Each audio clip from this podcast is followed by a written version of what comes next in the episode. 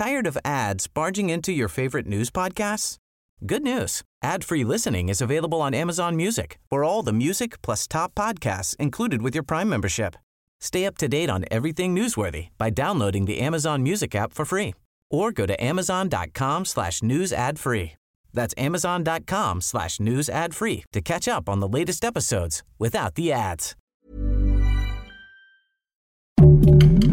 Heraldo Podcast, un lugar para tus oídos. Se llevaron a cabo las elecciones nacionales en Colombia y se irán a segunda vuelta para definir al nuevo presidente. Esto es Primera Plana de El Heraldo de México. Este domingo hubo elecciones en Colombia, donde los votantes eligieron a Gustavo Petro, de izquierda, y al populista Rodolfo Hernández. Ambos ganaron en las urnas a mejor candidato presidencial. Para las votaciones se realiza una primera ronda. Solo el primer y segundo lugar pasan a la segunda vuelta, a menos de que uno de los candidatos gane por el cincuenta por ciento más un voto. La presidencia se definirá en la segunda vuelta el próximo diecinueve de junio. Según datos de la Registraduría Nacional y con el noventa y cuatro punto diecinueve por ciento del preconteo realizado, durante la primera vuelta, Petro, del partido Pacto Histórico, obtuvo el cuarenta punto treinta y nueve por ciento con más de ocho millones cincuenta y dos mil votos. Rodolfo Hernández, de la Liga de Gobernantes Anticorrupción, dio la sorpresa al contabilizar el veintisiete punto noventa y nueve por ciento con más de cinco millones quinientos ochenta mil votos. En tercer lugar quedó el exalcalde de Medellín, Federico Fico Gutiérrez, del Equipo por Colombia de la derecha. Gustavo Petro confirmó las encuestas que lo ponían como favorito, pero no alcanzó el número de votos necesarios para ser elegido, por lo que tendrá que esperar a la segunda vuelta para ser el presidente si llega a ganar en las urnas. Con información de F y A F P. Las mejores noticias en solo cinco minutos. Sigue a Primera Plana a través de Spotify.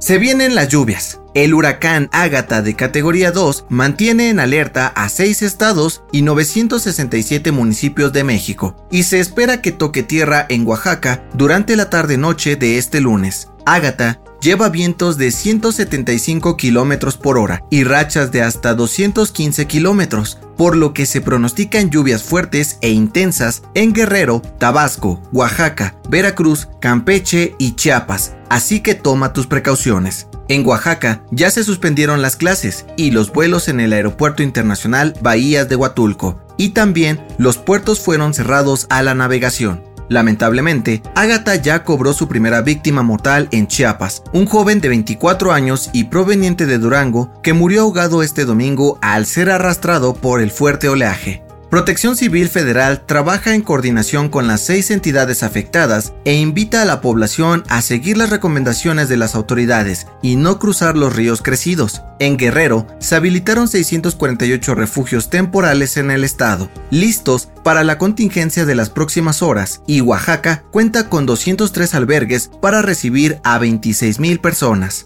El gerente de Aguas Superficiales e Ingeniería de Ríos de la Conagua, Heriberto Montes Ortiz, aseguró que hay vigilancia constante en los ríos y presas de dichas entidades ante la llegada de Ágata, pues se prevé que la trayectoria sea en el noreste de Oaxaca. Con información de Lisbeth R. Lucero.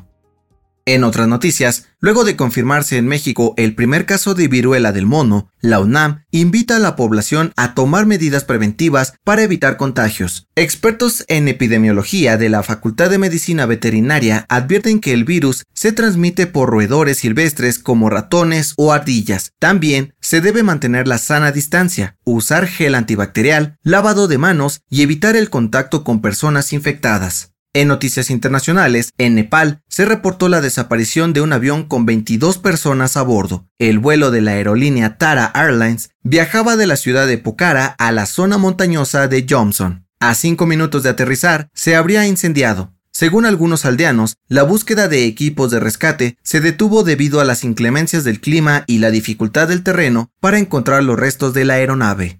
Y en los deportes, Sergio Checo Pérez puso en alto la bandera de México al ganar el Gran Premio de Mónaco, considerado el circuito más importante de la Fórmula uno. El piloto arrancó como tercero, pero hizo una histórica carrera al ser el primer mexicano en ganar dicho G P, sumando diecinueve podios en su carrera y tres victorias como el número uno. El dato que cambiará tu día. Con este calor se antoja un buen helado para refrescarnos, pero ¿sabías que también mejora nuestro estado de ánimo? De acuerdo con un estudio realizado por el Instituto de Psiquiatría de Londres, al comer helado consumimos un aminoácido llamado triptófano, que genera serotonina, la hormona del humor en nuestro cuerpo, y reduce la sensación de estrés o depresión, mejorando nuestro día, sobre todo si es de chocolate o vainilla.